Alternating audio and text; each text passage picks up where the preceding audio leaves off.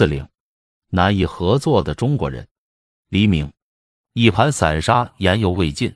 对于中国人的难以合作，实在还应做更微观的思考。中国人好讲面子，什么事情总是好话、漂亮话说在前头，等到利益切于肌肤之时，什么好听的话早忘得精光。面子话既不是诺言，违背起来如水之就下，所以背信弃义在中国人简直是家常便饭。好心不得好报，甚至恩将仇报的事情也是经常发生的。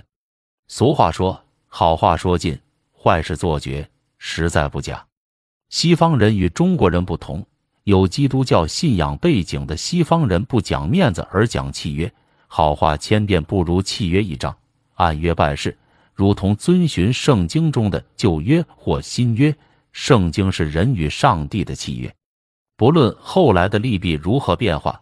届时利多利少，痛痛快快，二话不说。所以说，西方人是先小人后君子，到头来大家还是君子，还可以合作。有些中国人却是先君子，视为假君子、伪君子，后小人，到头来不仅合作不成，反结下深仇，全都是小人。原因何在？即在有些中国人说假话已成习惯，到时候却又不承认。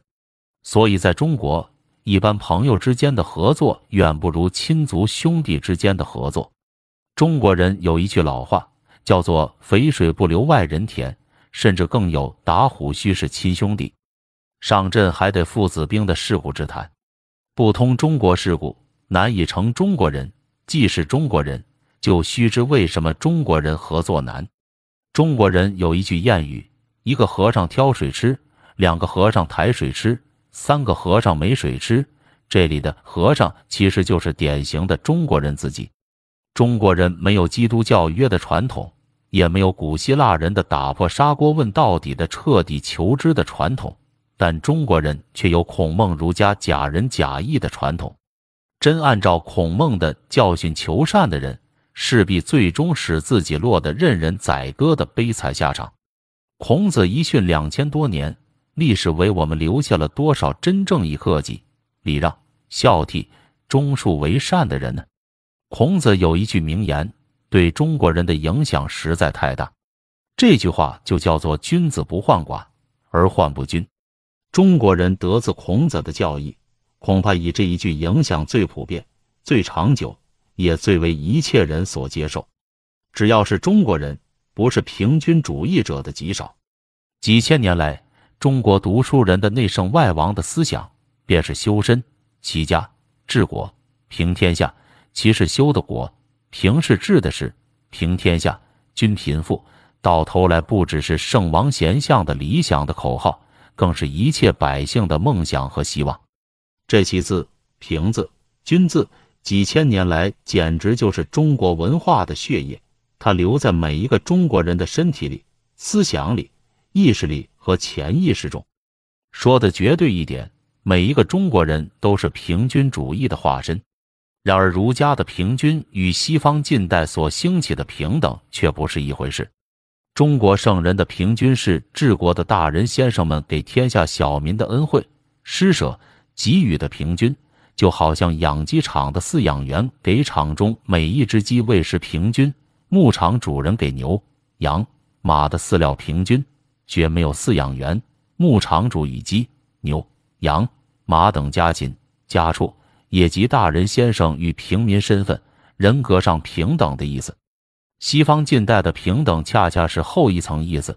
一切人，不论皇宫贵族与平民百姓，人人在上帝面前平等，人人在法律面前平等，人人在人格上，在通过劳动获得报酬上。在一切争取个人幸福的机遇上平等。中国人有平均的意识，但绝没有平等的意识。一个和尚可以跟另一个和尚闹平均，但一个和尚绝不敢跟一个当住持的大和尚也闹平均。怪不得两个和尚就只好抬水吃，三个和尚就该没水吃了。比较之下，家族内兄弟间，孔老夫子的父慈子孝，兄友弟恭，还是具有正面作用的。加之从小培养的情谊，对于克服完全平均的障碍情节还是有可能的。但即令如此，父子失和、兄弟阋墙的事也是屡见不鲜的。不能忘记，这里仍旧有一个传统权威的问题。与其说是情谊，不如说更是家族内的传统权威在起作用。中国人一方面是个绝对的平均主义者，同时另一方面又是个绝对的权威主义者。中国人的权威主义是中国五千年官场化社会的必然产物，没有权威主义的中国人反倒是个罕见的怪物。中国人的合作基本上只能有一种形式，这就是官与民。或者另一种说法，主人与仆人的合作，这种合作方式往往可以相当稳定的延续很多年，甚至几代人。一个朝代，只要帝王家里自己不折腾，不要父子相啄、兄弟相残，稳定的维持上百年，甚至几百年都是可能的。历史上的汉、唐、宋、明、清，不都是维持了二百年以上的统治吗？这说明。当小民的中国人，或者说当仆人的中国人，除非连基本的生存都维持不下去，否则他们是不会轻易起来反对皇帝和主人的。就连《水浒传》这么一部描述农民造反的书，基本上宣扬的也都是替天行道，只反贪官不反皇帝。造反者替天行的什么道呢？不过劫富济贫，均贫富而已。宋公明骨子里还是个皇帝的良民，做梦也不会想到要去与他平等。中国人的不能合作，简直是传统病。前一篇谈到了中国人是一盘散沙，实际上这正是这种传统病的必然产物。这种传统病已不知让中国人当过多少回亡国奴了，中国人自己竟然毫无知觉。想当初战国末年。苏秦的合纵为什么会败在张仪连横的计谋之下？还不是远交近攻的传统中国人的心理起了作用。远交近攻也是平均意识的产物，近则有比，比则欲平，不平则恶，恶极在嫉妒。有了嫉妒的情绪障眼，便很难有成交的愿望，于是宁可舍近求远，便有了远交近攻的理由。实际上，这远交近攻不仅害中国古人当了不知多少回亡国奴。二十世纪三十至四十年代，面对日本人的侵略，何曾不同样是如此？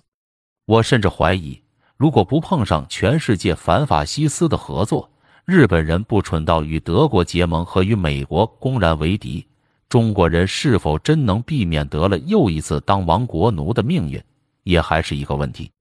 且不说中国大地上中国人充当的伪军还多于日军的丑事，君不见蒋介石也早就已经公开畅言攘外必先安内吗？这显明豺狼已经入室，那里兄弟之间还在没完没了的摩擦，甚至不惜与豺狼暗相勾结，必欲置对方于死地。难道这仅仅是蒋介石个人的品质问题吗？我毫不怀疑，换上另一个张介石。王介石也相差不到哪里去。中国人的除恶务尽，绝对只看到自己身边，为此竟可以有宁可玉碎不为瓦全的韧性，并更进一步发展到所谓宁赠友邦，不与家奴，慈禧与的疯狂的叛逆心态。历史上的大汉奸、大卖国贼，大概都是这种心理。可怕的不是那一两个恶贼。而是每一个中国人的灵魂深处都与人难以合作的民族的劣根性。时至今日，如果我们还不重视挖掘这种劣根性，中国人还谈什么希望二十一世纪呢？